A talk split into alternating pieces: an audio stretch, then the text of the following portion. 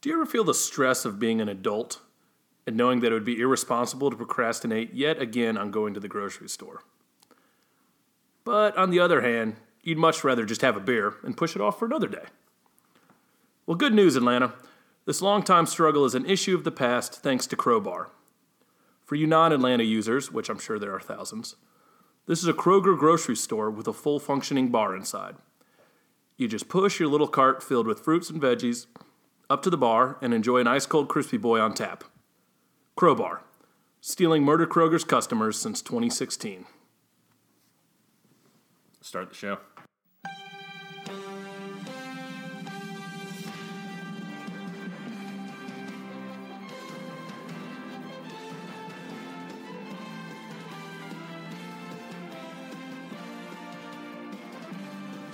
What's up, Atlanta sports fans? My name is Graham Waldrop, and alongside me, as always, is Adam Kalal, and to my right is Tiller the dog, our producer. And we are Atlanta Zone, two Atlanta natives recapping the week that was in Atlanta professional sports with wacky ass hijinks and analysis. Today is Wednesday, November 8th, 2017. Adam, how's it going, sir? It's going real well, Graham. I gotta say, Jared the intern has really upped his uh, salesmanship with getting us Crowbar as a sponsor. That's That's very fair. that's a big step up from Baby Grill. Yeah. You know, he's really um, putting the long hours, Yeah, he's just out there grinding. grinding, the looking pavement. looking for as many people. You know, a lot of times people think when we get these sponsors, it's one of these things that we just like say it at the beginning and we pick whoever we want, whoever we want to talk about. It doesn't work that, like that. Jared actually goes out there, talks to these folks, makes sure you know we can, you know, enter a nice business arrangement with them, and um, yeah, it's fantastic. Well, you know what his the way he was able to sell this one to Crowbar was he had to promise the management there that I would actually put a little energy into the ad instead Oh. of just like spewing out nonsense. I think that's fair. So there's a little preparation. A preparation, little prepreparation. I know it's new, which. I did not appreciate. No, but I think pays off in the long run. Eh, maybe That's probably your best ad. I appreciate that. Yeah. Yeah, we'll- we'll see. But uh, yeah, going going quite well, Graham. Um, despite the sad state of Atlanta sports, which I guess we have to discuss. We're forced to. We're contract actually, as we mentioned like a few months ago, we're contractually obligated to do this for the rest of our lives Good point. to uh, suffer as fans and then to impart our misery onto our users. What we should do is uh, like, and it's always sunny when there's the contract with D, and Mac just takes the contract and eats it. We should find that contract and do the same. I agree. It's getting rough out there. Yep. Um, so yeah, we got a another sad show for you guys that will hopefully try to inject with some humor. Uh, we- we'll recap the Falcons' uh, heartbreaking twenty to seventeen loss to the Panthers. Another 2017 loss this season. I think it's our second of the year. Um, and we'll go and do a little Hawks as they get their second win of the year against Cleveland. And we'll give some uh, some shit to uh, a user out there who was going to come on the show today, but dropped out near the last minute. Um, Really threw off the whole script. really of this throughout show. the whole show. He was he's a Cowboys fan, so he's going to come in here and start uh, imparting some wisdom to us about the Dallas Cowboys. And it's always fun to get a behind enemy lines sort of perspective. And that's one Edward Varney, aka Knowledge Bone, and uh, it's very unfair that he that he didn't come to uh, the Adam Klaus Studios today. Yeah, because I'm I'm still working off some old knowledge with the Cowboys. Tony Romo's still the quarterback, right? Yeah, Miles Miles Austin's their number one receiver, I Right. believe. Uh, actually, no. T.O.'s still the number one. Receiver. Oh. To. So Mi- Yeah, Miles is number two. He's number two, Yeah. and um, what's his face? Brooking. Keith Brookings. Yeah, Keith Brookings. Still the middle middle linebacker. Yeah. So we'll we'll get into all of that and uh, the game plan the Falcons have to put up against those uh, tough top names. Yeah, I think Bill Parcells is still their coach. Yes, Bill. Yeah. He's still alive. Yeah, Good for Bill. good for Bill. Um, so uh, let's jump right into it, into that Falcons game. Started out pretty nice. We had some bad penalties on the first drive that forced us to kick a field goal, and then we had a really beautiful drive uh, and then a touchdown pass to uh, good old Mo Sanu. Uh, sort of been the touchdown monster this year for in terms of the receiving corps. And then and our defense was playing really well. Those Yeah. first few drives, they couldn't get anything going. So we actually forced two turnovers as well uh, early in the game. Which we said was a key to the game. Yeah. Going into that game. I think Keanu Neal bumped one out. I love the way punched he one out. strips. It's a classic strip. Yeah. You just see his arm go in there and yank it out. Yeah. Uh, did that at Jonathan Stewart. So Stewart fumbles the ball twice. We're feeling pretty good about ourselves. And then we get to midfield. Dan Quinn's favorite position to be on the field. It's fourth down, and we decide to go for it. And of course, we don't get it. And that swung momentum the Panthers' way, and they never relinquished it the rest of the game. So the Panthers go on to score 20 unanswered points. Our run defense that was shutting the Panthers down early on just evaporated, gave up over 200 yards to the Panthers rushing the football. Um, you know, you look at this, and then we wind up losing the game 20 to 17, and uh, we had the ball in a last possession um, with about three and a half minutes left. Had a chance to to score the decisive blow, couldn't do it. Went three and out. Um, and what's out. or four and out, yeah. And so um, a lot of the same problems we've seen in these past games have uh, reared their ugly head again, and all started with Dan Quinn deciding to go for it on fourth down at midfield for some reason again. Yeah, there were some variables in this game. We weren't expecting uh, the run pass option that they enacted with Cam Newton rushing for so many yards. Cam hasn't really done that so much this year. And uh, it could be directly from the Kelvin Benjamin trade. They kind of want to get get back to the ground game, and for whatever reason, our defense was not up for the task. Got all these space tacklers with the speed. You would think that uh, we'd be up for that one. Well, what I don't understand is, um, and I will give the Panthers this: they had they had some they had some tricky option plays that really fooled us. And I'm normally not fooled on TV when I'm I'm watching you know play action or, or option plays like that. I was fooled twice. I mean, they were really great fakes. I think both times Cam kept the ball, and um, and and not saying those were like huge plays that turned the tide of a game, but I mean they were you know the rushing attack, the game plan there was very effective for them. It was pretty impressive watching. I remember they had one uh, really slow motion replay of Cam sticking the ball into uh, McCaffrey's arms, and like McCaffrey doesn't know if he's going to hold on to that or not, and then just like the last second, Cam just yanks it on out of there. Yeah. some impressive decision making Right. on Cam's part. I certainly couldn't do that. I would just fall down and go into the fetal position probably. Yeah. And that's the thing too. I mean, you look at McCaffrey's stats rushing the ball this year. He hasn't done anything since that first game against San Francisco. Lots of single digit rushing games against the Lions, Eagles, Tampa Bay. Sometimes he's rushed for 10, 16 yards. And then he busts out for 66 yards against us. And I guess my question is, is like, we saw Poe and Jarrett, you know, really involved in the in the in the stopping the run last week, and now they're getting blocked in the next Tuesday, particularly Poe. I mean, where the hell has he been all year? Was he on the field? Yeah, What a massive disappointment.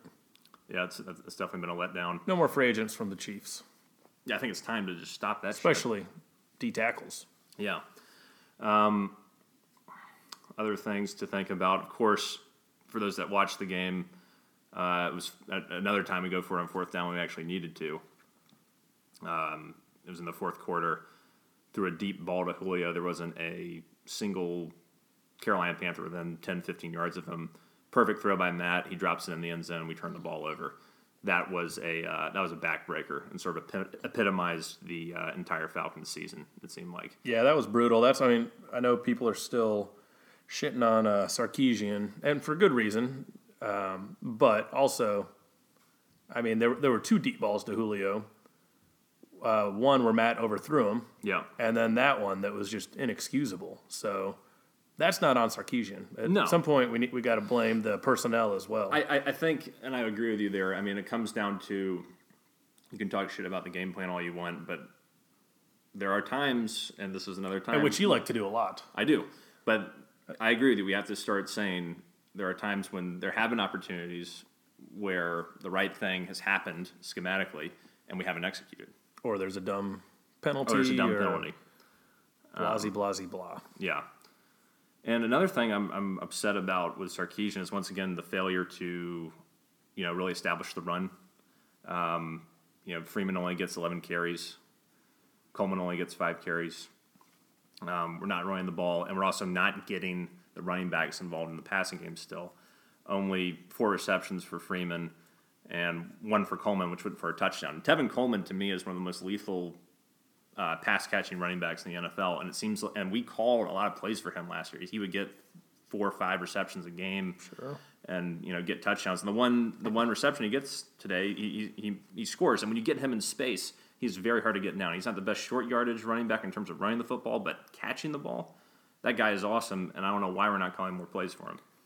As far as the uh, run game's concerned, do you think Patrick DiMarco, him not being around, is a bigger deal? I, I don't think so because you know he's only on the field like thirty percent of the time, and he was effective an effective run blocker. But at any time I've seen Coleman block, it's been fine. I think it once again comes down to what we were talking about: lack of deception, lack of motion, um, sort of just running exactly what what it looks like, um, and certainly that's frustrating. But um, we had another instance where we had short yard situation, and it, and it sort of shit on my theory, I guess, where I was like, we'll just run at the middle, and we did that like three times and couldn't get the first down. So that was Yeah, I was talking to Hugo earlier today, and Yeah. uh, he got a good kick out of the fact that you were so uh, adamant about that, and then they did exactly what you wanted. And well, you know what? I would rather them do that than um, than try some bullshit play, try a play action at downfield for forty yards or something,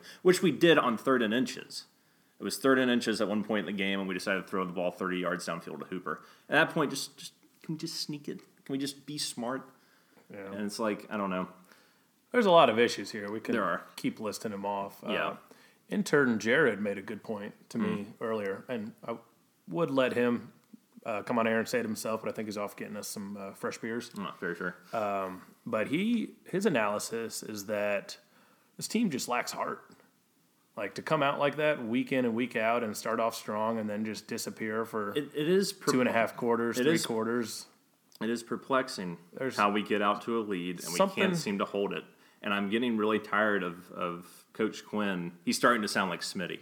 When I heard his, his presser, he's Yeah. starting to sound like Smitty a little bit. He's just like, you know, we're going to go out there and, you know, we haven't executed the way we've liked to, the way we've prepared, but we're going to work at it. And, you know, it's the same message over and over again. And we don't, and maybe they are working at it, and I'm sure they are, but it ain't showing on the field on Sunday. No. Um, and you start to think that you wonder if I don't, you know, you start to wonder if the locker room's starting to be lost. You're starting to wonder if the message is starting to be lost, the brotherhood, all that stuff. Um, I will. I will say on that point. I will say this much. I was watching the old uh, post game presser on Fox Five. Oh yeah, after the game, after the game. Uh, Digital Intent, of course, was bringing me that great content, and um, everyone, the locker room, they still seem bought in. They still seem determined. They're not phased. Like there were so many questions. Of course, the Super Bowl hangover came up again, but they're pretty adamant that, and of course, it's what you're gonna say, but uh, they don't look beaten like we are. yeah, yeah, and I don't know. It's it's just it's just the same old, same old. I've kind of resolved myself to not. I mean, I'm still going to be very emotionally involved, but I don't have any expectations at this point because we're halfway through the season. We've lost four or five games. We're four and four, um, and we have a very tough stretch coming up that began with Carolina and, and continues into next week with Dallas, and then you got to go on the road to face Seattle. You're going to be lucky to win one of those games against two teams, um, one of which Dallas is playing pretty well, especially on offense, and um, you know going to Seattle is always a, a bitch and a half because you face one of the toughest crowds. Sixteenth man. 12 man. 16. There's only 11, 11 players on the field. Twelfth man. Yeah. Um, but there's so many freaking people there. It feels like the 16th man, I guess. It's the very opposite of the Great Anus, yeah, right now where you have which people selling their tickets who are able, you know, people who are rich enough to get the tickets are selling their tickets to on the secondary market and allowing these people to semi take over uh, our stadium. Well, I know, I know we've just, I think we've discussed this on air before. Just the fact that there's so many damn things to do there, fan experience, if you will, that people aren't in their seats watching the game. Yeah. Like, the game is technically sold out. Those people are in there. They're just not in their seats, Right. which is But it's not a good quite look. frustrating. No, and, not and, at all. And, and you know, we have to take it on ourselves as fans to go out there and support the team. You know, especially if we're going there, we need to be there rooting them on and making noise and causing penalties. I mean, I think one of the greatest things about going to NFL game is as a fan you can have a real impact on the uh, on the game because if you can make enough noise and make it hard enough for that offensive line to communicate with the opposing team, you can cause a penalty. Sure. You can cause a penalty. I mean, that that's always a, a total blast. I remember we went to the 2012 2013 NFC Championship game against the 49ers. And I know we caused multiple penalties because we were screaming our asses. You and I specifically. Us, we were the only ones, but we did it. Yeah. And uh, and and that was fun. So it's so that's disheartening. And I, my my fear is going into this Cowboys game is that uh, it's going to be half and half, and the Cowboys are going to be making a lot of noise, and it's going to look like a, a damn San Diego Chargers home game. Yeah. I'm really scared about that. For those of you who don't watch the Chargers, especially when they were in San Diego, they got their stadium taken over on a weekly basis. Like it was ma- almost majority the other team. It seemed Right. like, especially when the Raiders were playing. Um, so looking ahead, I mean, what, what's your confidence level going into this Dallas game, based off the shit we've seen Oh, con- continue to see? confidence is quite low. Yeah, If you were to ask me the one word I'd use to describe this team at this point, it's mediocre. yep, I'm, I'm going to go ahead and admit that. Uh, not to say the talent isn't there, which it is. Still think it's a talented roster. yeah, and that's what's sort of frustrating about it. They sucked on paper, and we were four and four. It'd be like, okay, fair enough, but our expectation is to win the Super Bowl. Indeed. Um, but talent being there, that said, they could put it together. Um, but right, right now, I'm just not seeing it. Yeah, and I see no indication from. I think even if you win this game, right, you still have uh, the Panthers. If we had won the Panthers game, if Julio holds on to that catch, and then we score the other touchdown with Devin.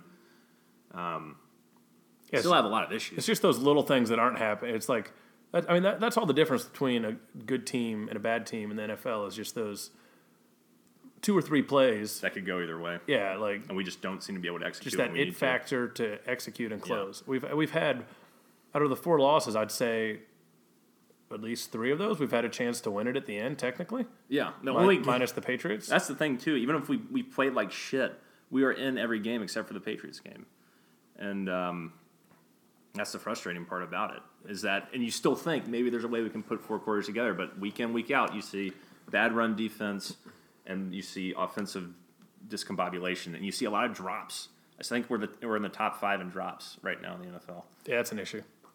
Hooper, I keep seeing it out of him over and over again. Yeah. Um, so really frustrating right now. I think looking ahead to Dallas, I think uh, the biggest fear we have to have there is um, Romo, is definitely Tony Romo yeah, and and Terrell Owens. Uh, I'm really afraid of those guys. It's a dy- dynamic, Dynamic duo, duo. Um, you know, T.O. coming over from Philly.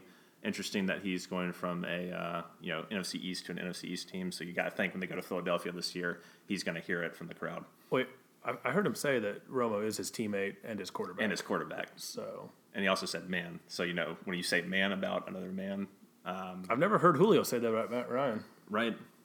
with tears in his eyes. With so tears in his eyes while he's wearing sunglasses. Maybe that's the passion we need. Maybe so. But in all seriousness, I think the uh, the biggest thing with, with Dallas is is of course Ezekiel Elliott.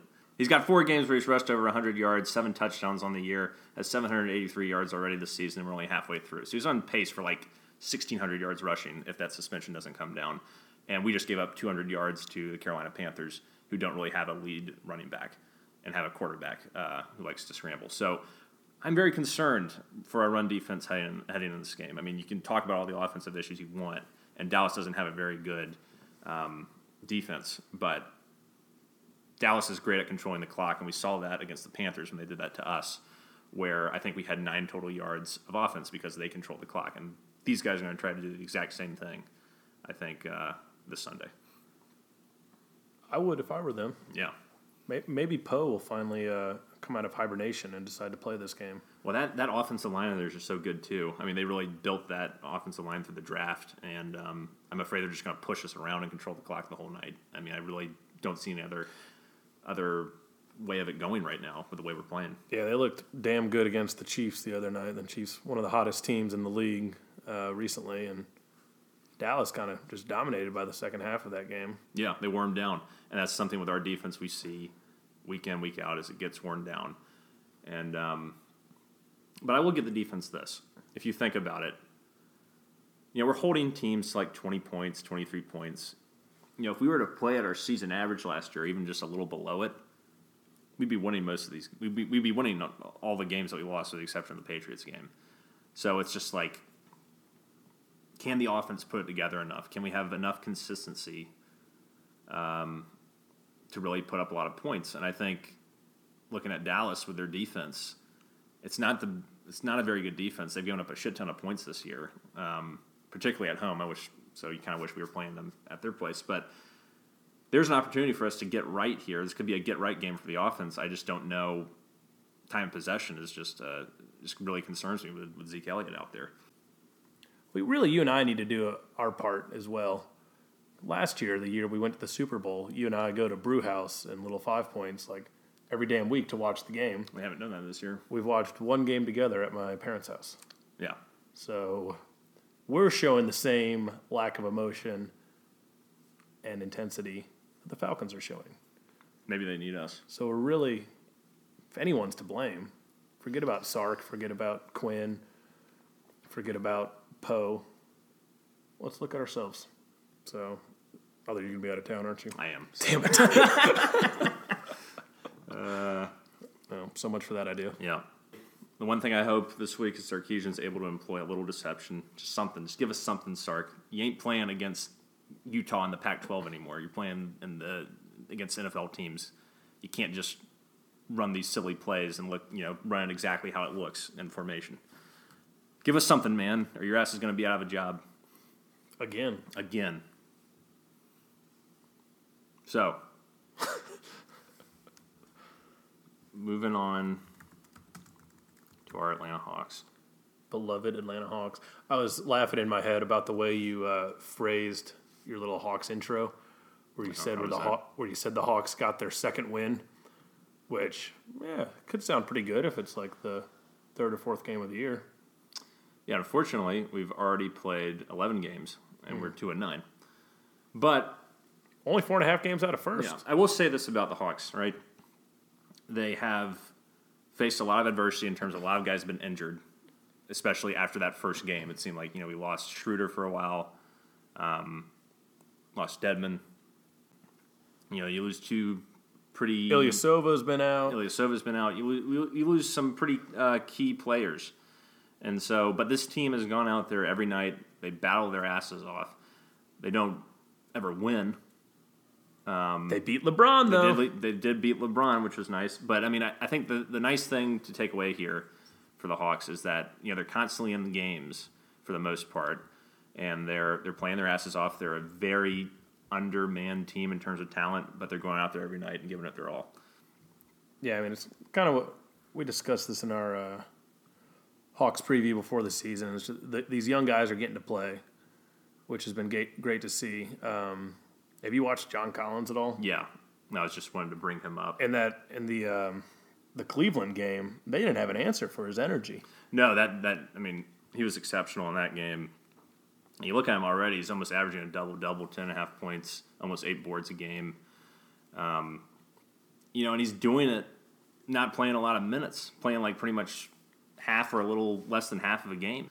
Um, and he's looked really damn good. He's already scored in double figures six times this season. So, I mean, he's, he's doing great and constantly going out there getting, and he's got four games where he's finished with double digit rebounds. So, I mean, I, have been thoroughly impressed by his athleticism his ability to be aggressive in the paint and uh, just all around the court. I concur. And we also not only knocked off uh, Cleveland, but on Monday night, because this is Wednesday. There was a, I mean, they battled Boston. Yeah, Boston coming coming in on an eight game winning streak. Yeah, only lost by three points. Yeah, I think I saw there were like twenty seven lead changes in that game, which is yeah, crazy. I mean, they're they're battling, and they and they've actually been relatively fun to watch because it's just nice to watch these uh, these young guys continue to develop. And, and Schroeder is you know jacking up a lot of shots, averaging over twenty two points a game.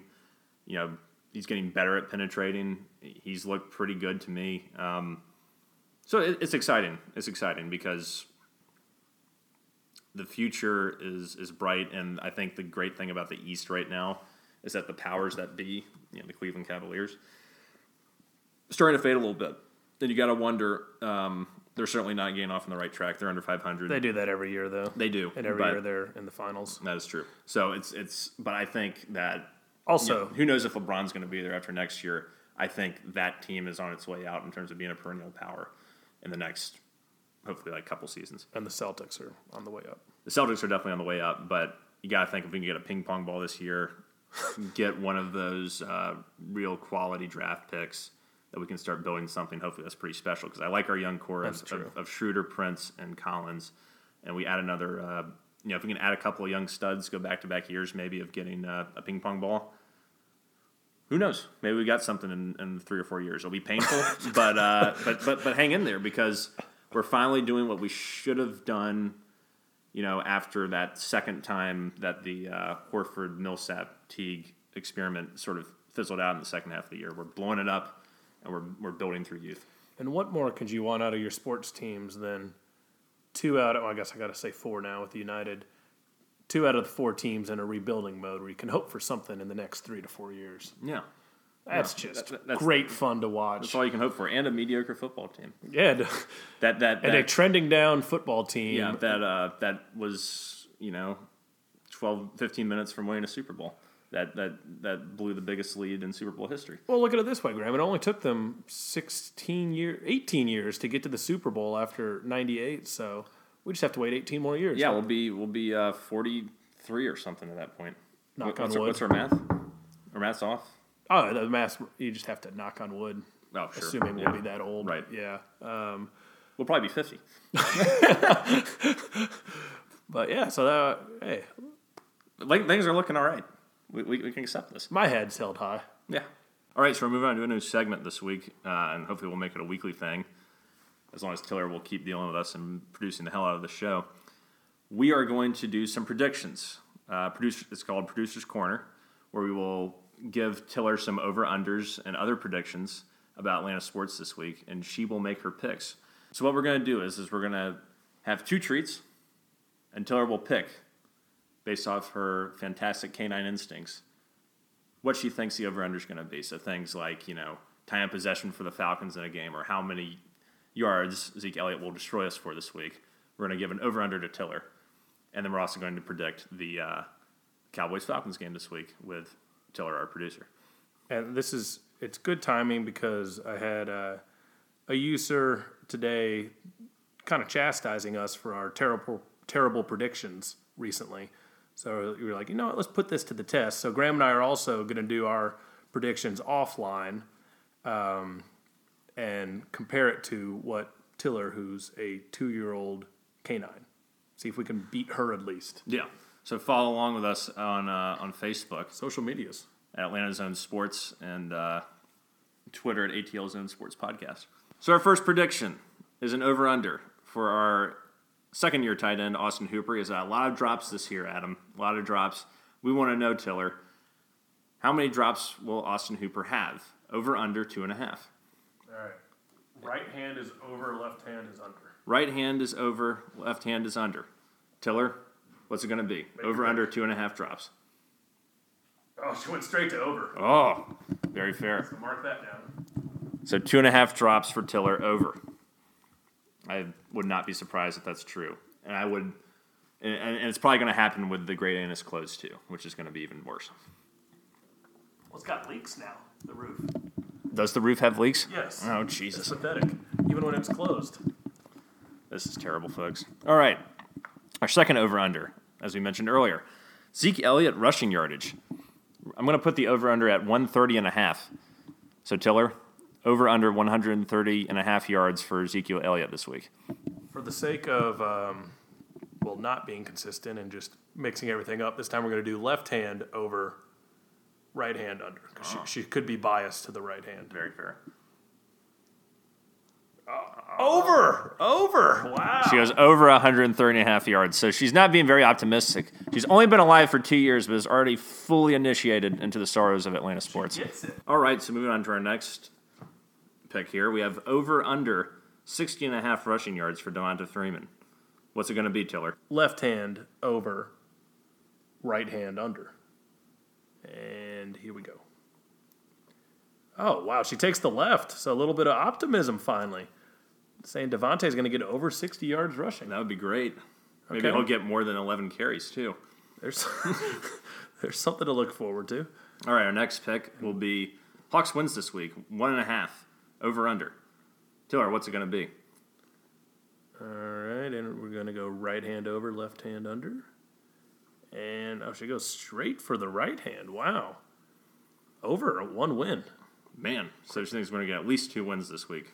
Maybe she's uh, got a little optimism with this youth movement going on on Dominique Wilkins' way. And our last pick of the week is the big one predictions on the Cowboys Falcons game. Who's going to win? Lefty Falcons, righty Cowboys. Here we go. Oh, and she goes directly for the left hand Falcons with Damn. the with the paw as well. She's got a little more optimistic as it went along. Not, not feeling Austin Hooper, thinking Zeke Elliott's going to dominate. Those last three Freeman, Hawks wins, and the Falcons winning the game. It was all Atlanta, baby. if she goes five for five, That'd be pretty impressive. we're putting money down next time. Oh, yeah. And I think uh, each of us would probably go maybe one for five at best. Yeah, that's yeah. It's pretty fair. If the, if the ball falls right for us. Yeah. Um, well, that's going to do it for today's show. Thank you for listening and making us part of your day or evening. Uh, look for our picks on those same predictions Tiller gave you at our Facebook at Atlanta Zone Sports Podcast and on Twitter at ATL Zone Sports. For Adam Kalau, I'm Graham Waldrop. Hospitality. Hospitality.